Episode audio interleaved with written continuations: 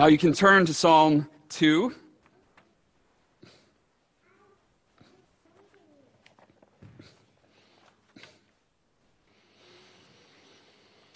As we just read there in Acts chapter 4, the believers in the early church, in light of being told they couldn't speak or teach in Jesus' name, they gather together and they pray. And their prayer is informed by Psalm 2. We saw that there in verses 25 and 26. They quoted from Psalm 2 Why did the nations rage, or why did the Gentiles rage, and the peoples plot in vain? The kings of the earth set themselves, and the rulers were gathered together against the Lord and against his anointed. And we'll unpack that a little bit here in, in Psalm 2. But as we're opening up this new series here, as we, we're kicking off this Psalms series uh, in the summer, I want to begin with a bit of an introduction to where we're going and the approach that we're taking here. As James mentioned, last summer we covered 13 Psalms and we got 14 more this summer, so like 11 more years to go before we finish. Um, but last summer we began with Psalm 1 as an intro to the whole collection of the Psalms. And then last summer, what we did, we looked at the Psalms in four different categories. We looked at creation, fall, redemption, and consummation. And some of the questions that we asked, that we wrestled through, some of these tough questions, is why are we here? right? Why are we here in why are we here in this world? Why is there something rather than nothing? So this idea of creation. The second was what's wrong with the world and what's wrong with us? And we talked about the results of the fall. And then we asked, is there any hope? Is there any hope of things getting better in this world? And that was the category of redemption. And then how is it all going to end?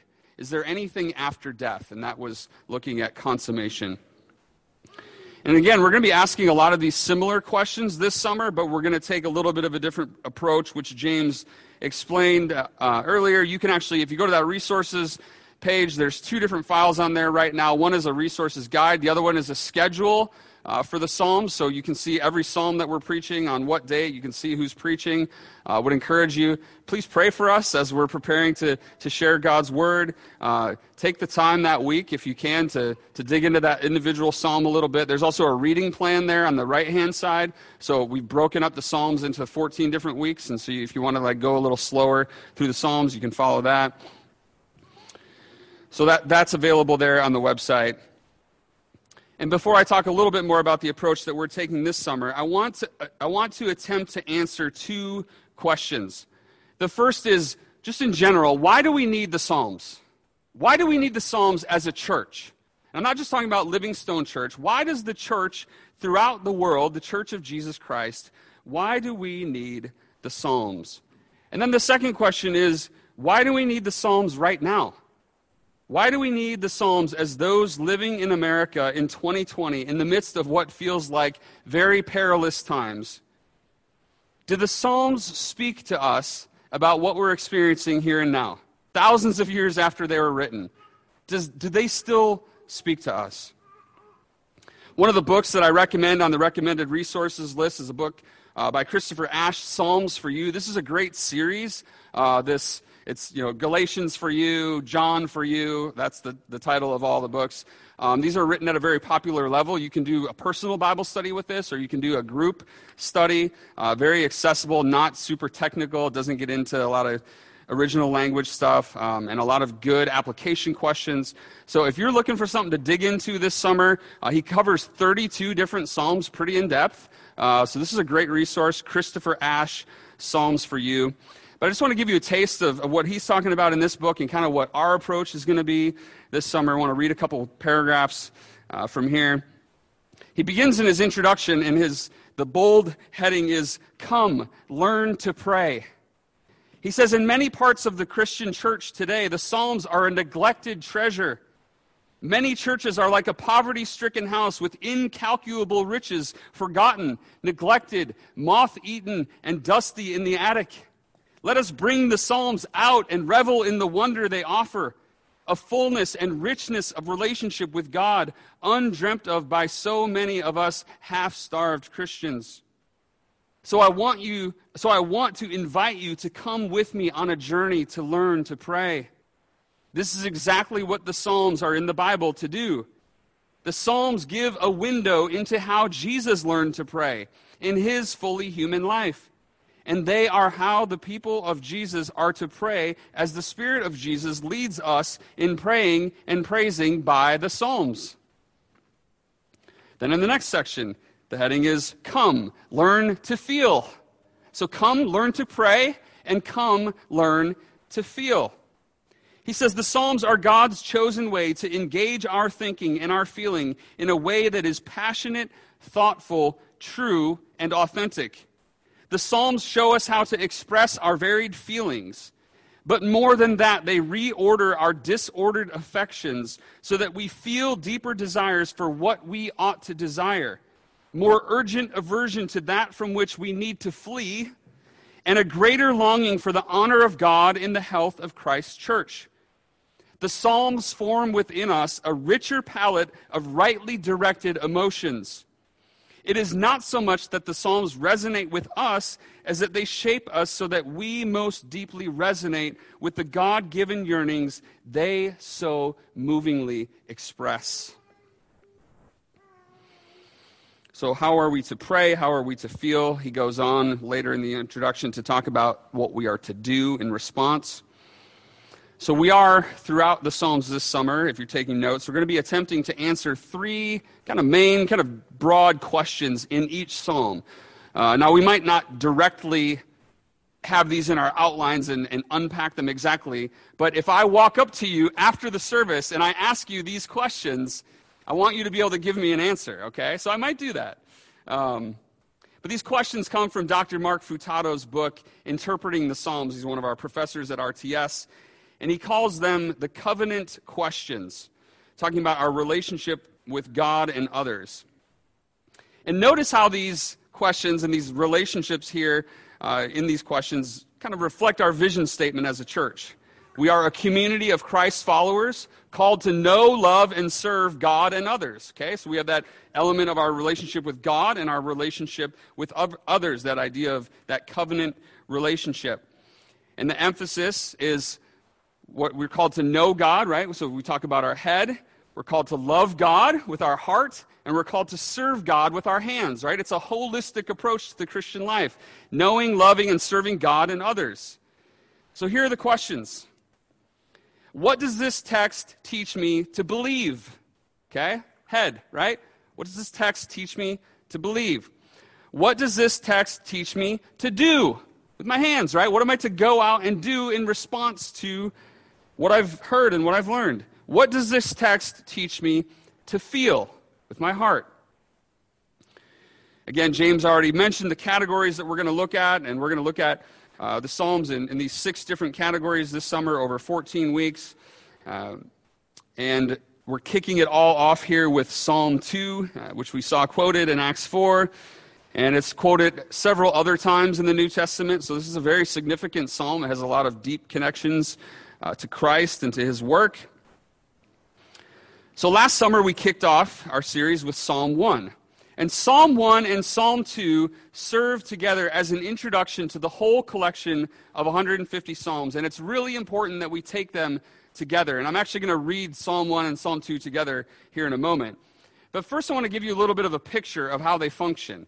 You know, so, if you're just sometimes like, maybe you're having a bad day and you're like, I need to read some Psalms, and you just flip open randomly, like to the middle of the Psalms, and you just point, right? Like, point your finger and pick a psalm. That's okay, right? I mean, that's okay. You can read them randomly. But you have to understand that they're not just, it's not just put together randomly. Like, someone didn't just come together and say, you know, eeny, meeny, miny, mo, or roll some dice and, like, put, set them all out in order. That's not how it worked. Psalm 1 and Psalm 2 actually serve very clearly as an introduction, and the Psalms are actually broken up into five different books. And we see these themes from Psalm 1 and Psalm 2 played out in all five books of the Psalms.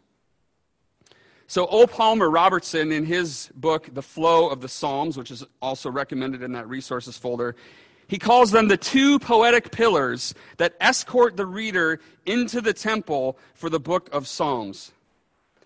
So imagine walking into the temple, walking into the house of worship to go and worship God. And Psalm 1 and Psalm 2 are the pillars that are holding up the gate as you enter into the house of worship, as you enter into the temple to worship God.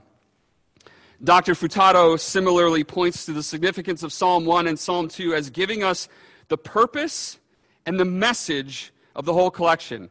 So the purpose is found in Psalm 1. It's the instruction manual along the path of blessing. We see the word law in our English translation, verse 2 of, of Psalm 1.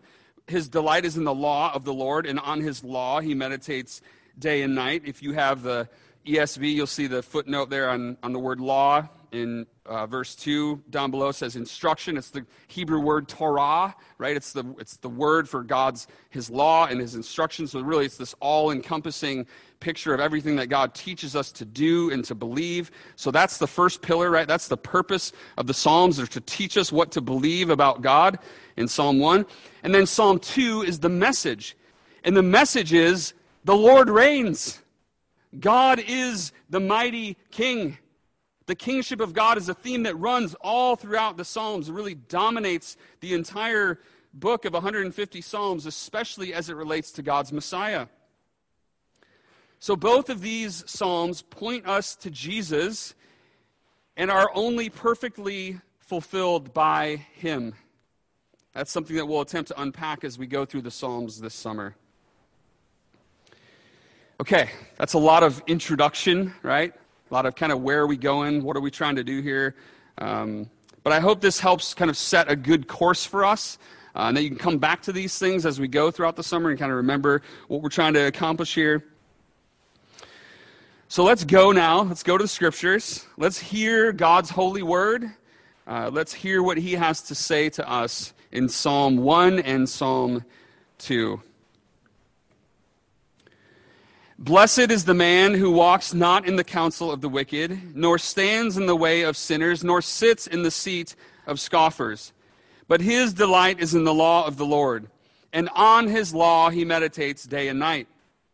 He is like a tree planted by streams of water that yields its fruit in its season, and its leaf does not wither. In all that he does, he prospers. The wicked are not so, but are like chaff that the wind drives away. Therefore, the wicked will not stand in the judgment, nor sinners in the congregation of the righteous. For the Lord knows the way of the wicked, the way of the righteous, but the way of the wicked will perish. Why do the nations rage and the peoples plot in vain? The kings of the earth set themselves, and the rulers take counsel together against the Lord and against his anointed, saying, let us burst their bonds apart and cast away their cords from us. He who sits in the heavens laughs. The Lord holds them in derision. Then he will speak to them in his wrath and terrify them in his fury, saying, As for me, I have set my king on Zion, my holy hill. I will tell of the decree. The Lord said to me, You are my son. Today I have begotten you. Ask of me, and I will make the nations your heritage, and the ends of the earth your possession. You shall break them with a rod of iron, and dash them in pieces like a potter's vessel. Now, therefore, O kings, be wise. Be warned, O rulers of the earth. Serve the Lord with fear, and rejoice with trembling. Kiss the Son, lest he be angry, and you perish in the way. For his wrath is quickly kindled. Blessed are all who take refuge in him. This is the word of the Lord. Let's pray. Father, as we come to these Psalms, these grand pictures of, of your instruction, of your law, of your word to us, of the reminder of what it means to live a blessed life by obeying your commands, by delighting in you and, and meditating on your word. Lord, we ask that you would write these things on our hearts, that we would look to you as our King, that we would look to your Son, the Anointed One, that we would bow the knee to him, that we would kiss the Son. Father, speak through your word this morning, we pray in Jesus' name. Amen. Well, we've asked some kind of big, overarching questions about the Psalms. Uh, why do we need them, right? Why does the church need the Psalms? Why do we need them today? And now we're going to zoom in a little bit here uh, on Psalm 2. And just as we saw the contrast in Psalm 1 between the wicked and the righteous, uh, we also see two different responses here in Psalm 2 to the Lord. And we're going to ask the question, which is the title of the message this morning Are we raging or are we refuging? Are we raging or are we refuging? I want to share with you as we open up Psalm 2 here uh, from another book that I read this past year that I think is pretty timely and insightful.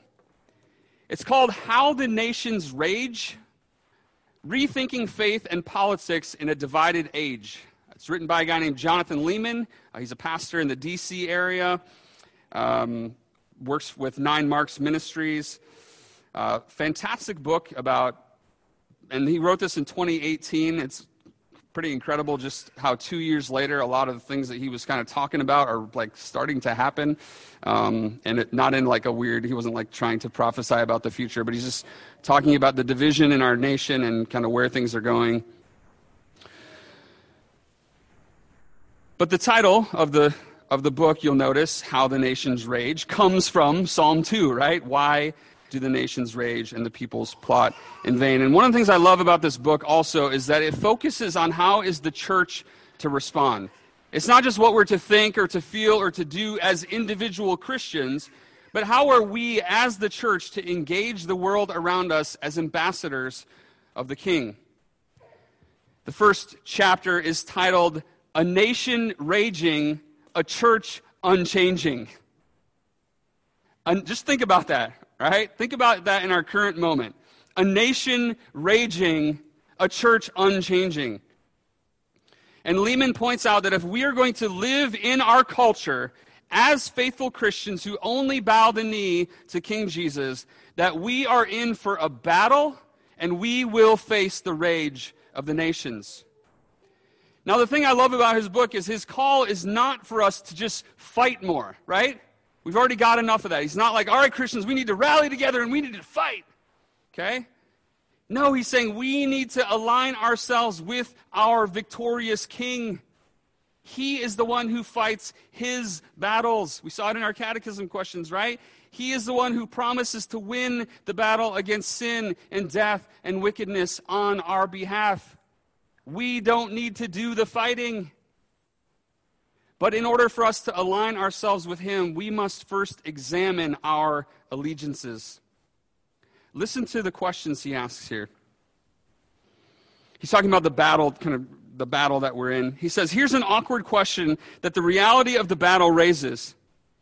How often do you think Americans think of Psalm 2 when asked about verses on politics in the Bible? More uncomfortably, how often do we locate America in Psalm 2?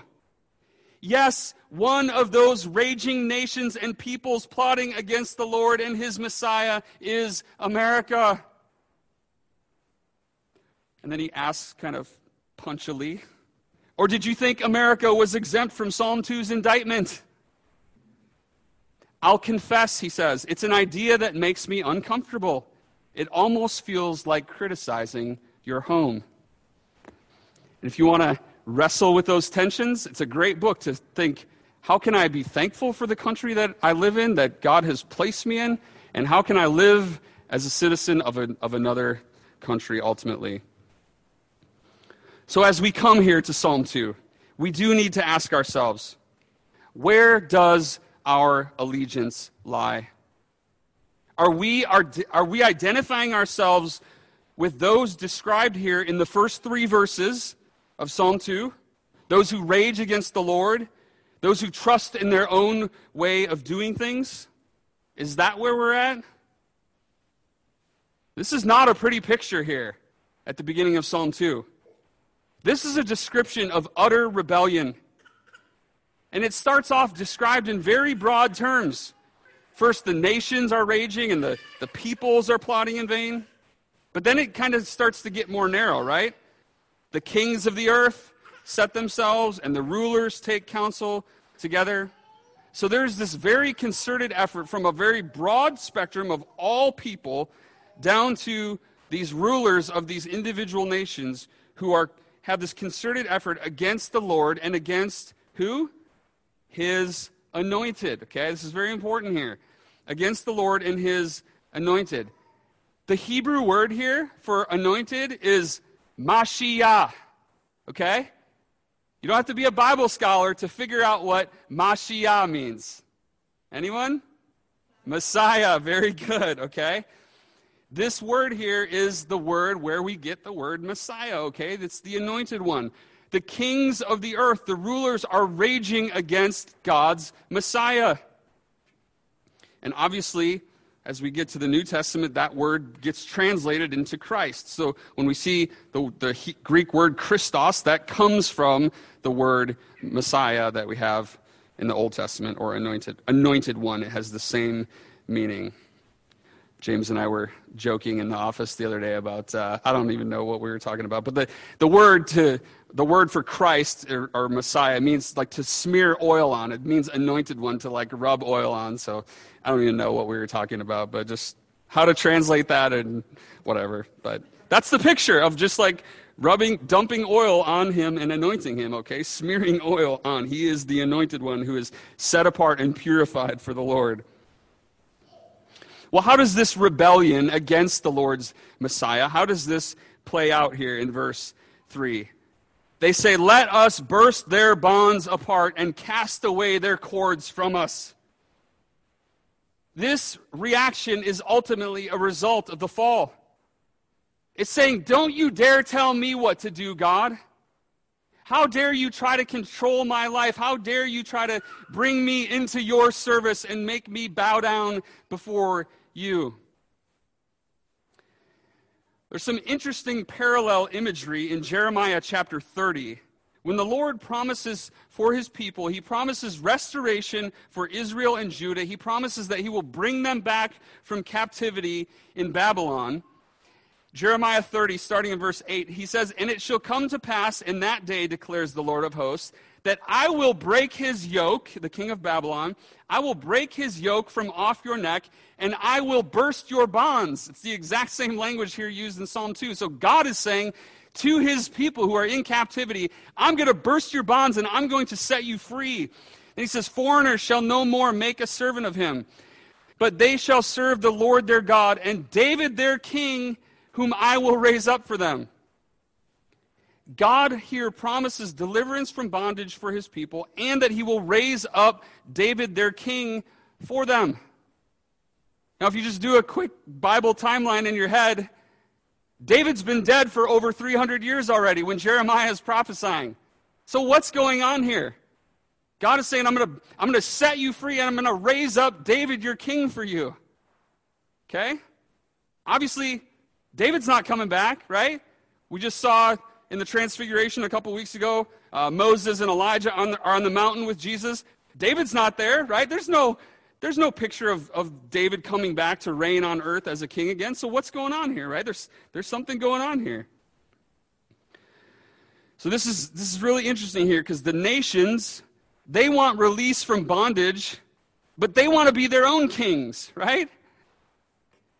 God says that he'll release his people from bondage to the king of Babylon, break his yoke from their necks, but not so that they can just be free to do whatever they want to do but that they would yoke themselves to the Lord, that they would be bound in faith and obedience to Him. He is the only true sovereign and the only true king. And we see that in his response to their rebellion, the rebellion of the nations in verses 4 through 6. But before we look at that, let's back up to the very beginning of Psalm 2 with that first word why? Almost all the commentators that I read agree that this is not a question of inquiry. The psalmist isn't like, hmm, I wonder why the nations are raging against the Lord. It's a question of astonishment. Christopher Ash, in his book here, he points out that the question could be phrased, How stupid can you get? Right? How stupid can you get, nations? Here is the Lord of all the earth, and you're saying, break his bonds. Let us be free and do what we want to do. How stupid to rage against the Lord. And it is sheer stupidity, which we see in verses 4 through 6. The Lord is described here as the one who sits in the heavens. Again, this is a very clear statement of his rule and his authority over all of heaven and all of earth. And what does he do? He laughs, right? He just laughs at them. How stupid can you be, nations? Why would you rage against me? He laughs and he holds them in derision or, or mocks them. Now, we might read this and say, well, that's not very nice. Like, didn't God wake up and see his Twitter feed in the morning and see the Be Kind hashtag and say, like, maybe I shouldn't laugh at the nations today? But we saw this in our catechism questions how Christ executes his office as king and how he, how he is exalted in his sitting at the right hand of God.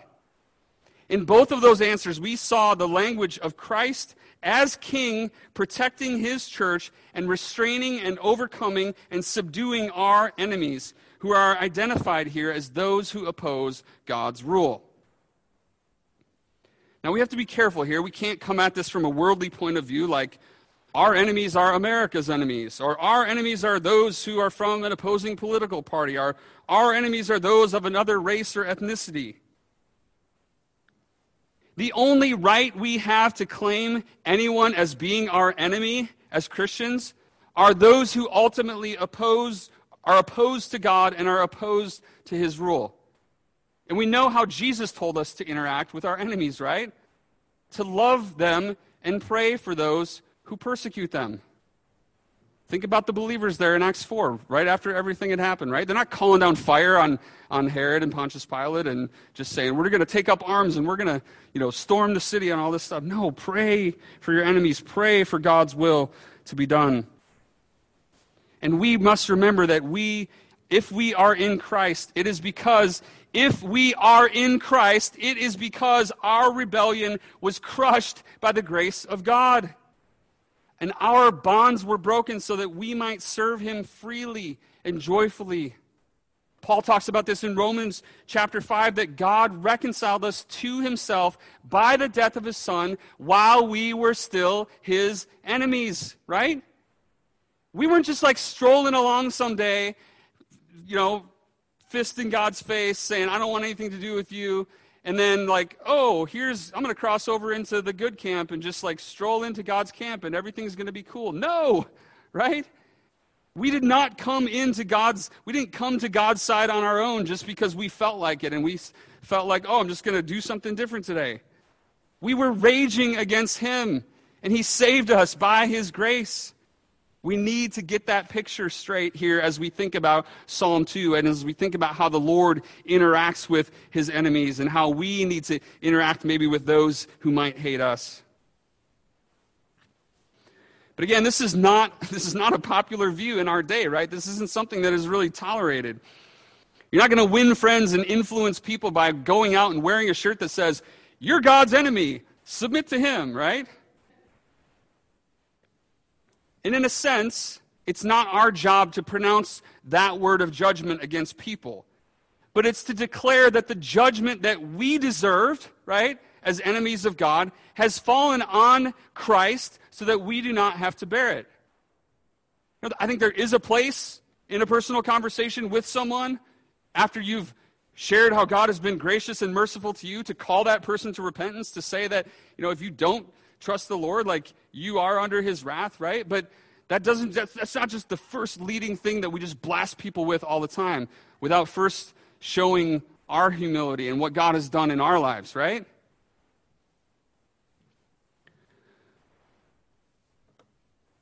So Psalm 2 doesn't quite lay out yet this theology of the cross at this point in redemptive history.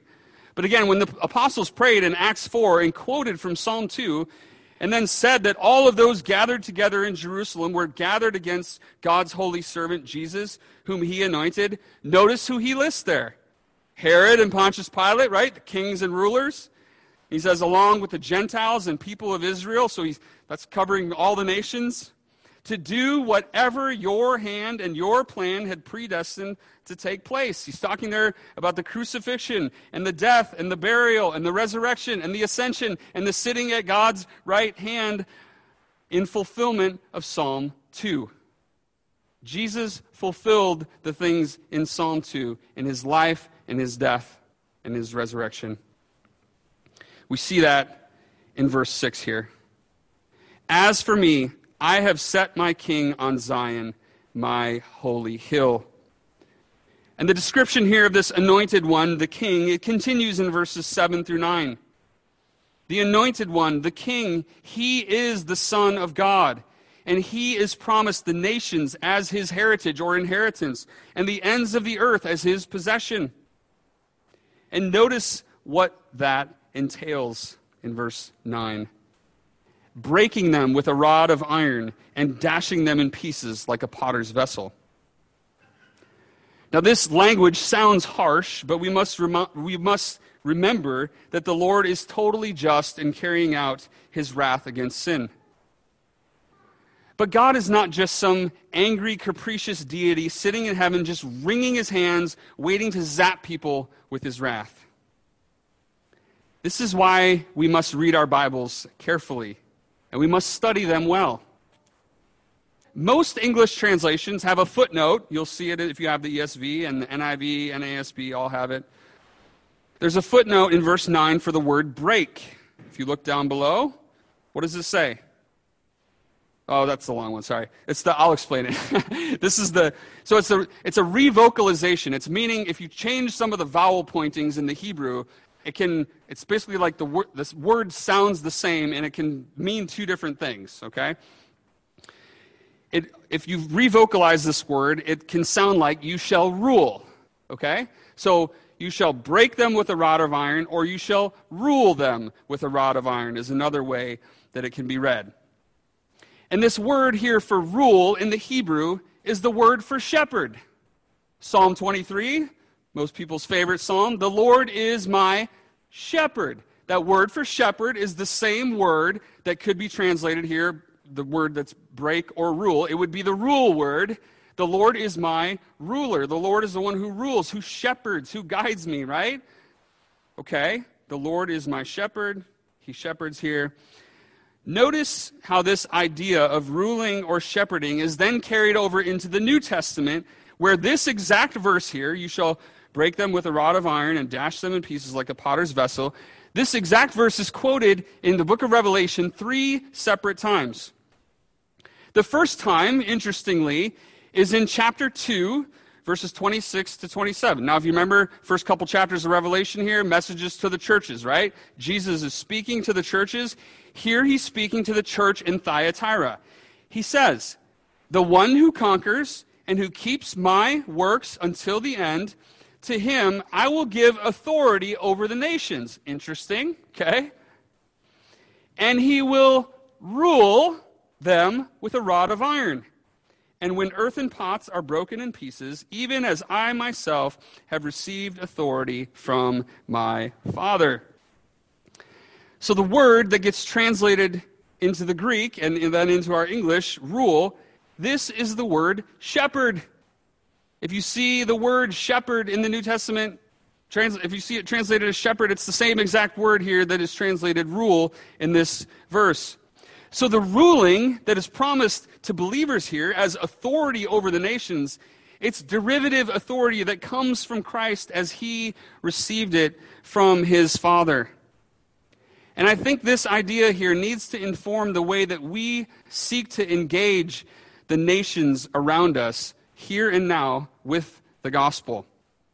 It's not because we are seeking some authority or rule independent of Christ and his kingdom, but we are seeking to see people from every tribe and tongue and people and nation come and pay homage to him and bow down their knee to his rule.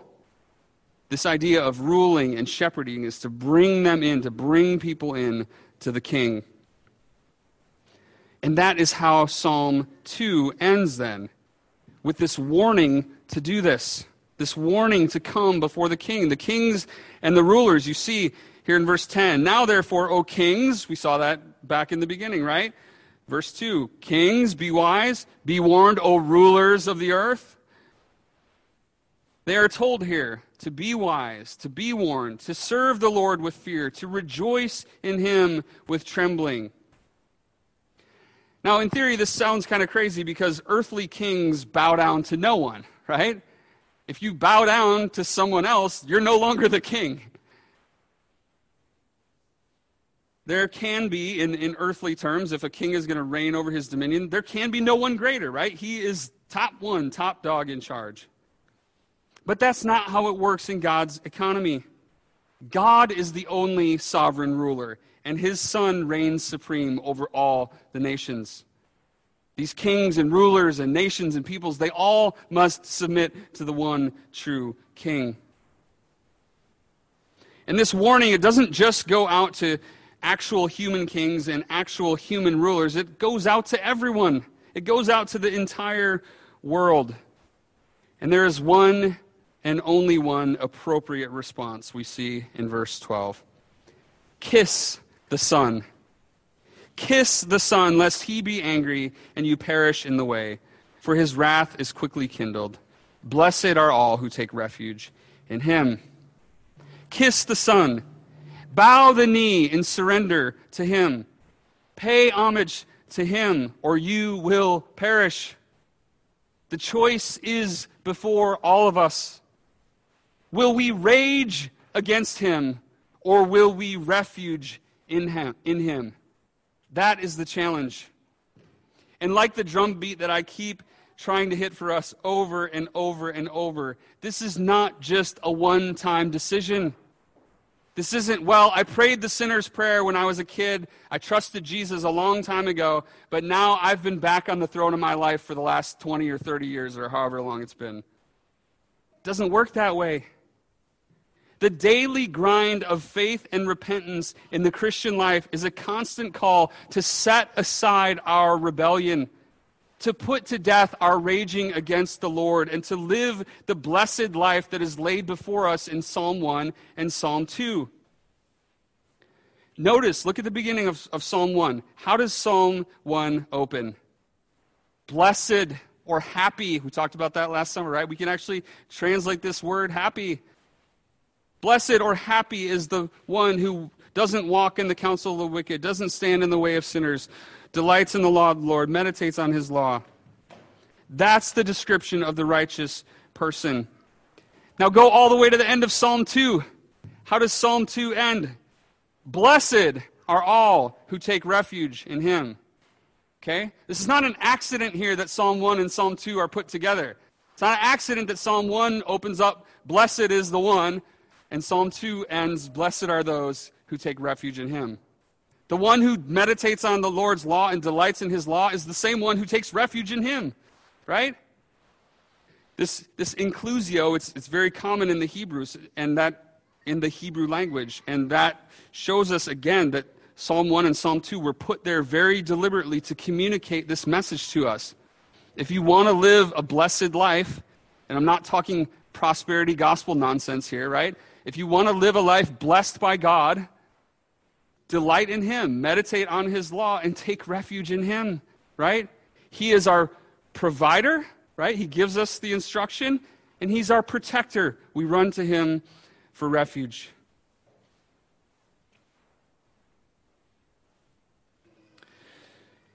So we are to look to His instruction, and we are to trust in His Messiah. Who then is the one who can fulfill all of what is spoken in Psalm 1 and Psalm 2? Surely not us, right? The blessed man in Psalm 1 is none other than our Lord Jesus Christ.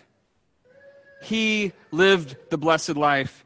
He obeyed the law of the Lord perfectly so that we might stand before the judge robed in his righteousness.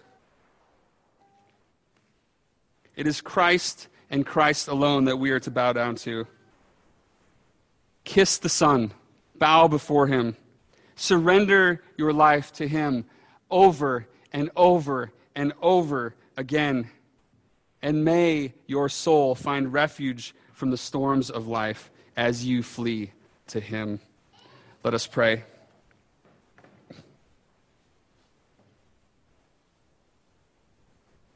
Father, what a beautiful picture you have given us of your majesty, of your Son seated on his throne, of your rule over all the earth, over all nations, over all peoples. And as we look forward with hope, as we look forward with expectation to the day when people from every tribe, tongue, and nation will be gathered together before your throne, worshiping you. God, we thank you for this picture that we see in Psalm 2 that reminds us that what we are to do is to kiss the Son, is to bow before Him, is to surrender our lives to Him every day. God, would you make us a people who do this? Not just as individuals, Lord, but as a people, that we would live out these realities, that we would believe them, that we would do them God, thank you for your word. Thank you for your promises to us. Thank you that you are our protector and our provider. May we go out from here as people who are changed by you and who go out to seek your glory and the good of those around us. We pray in Jesus' name. Amen.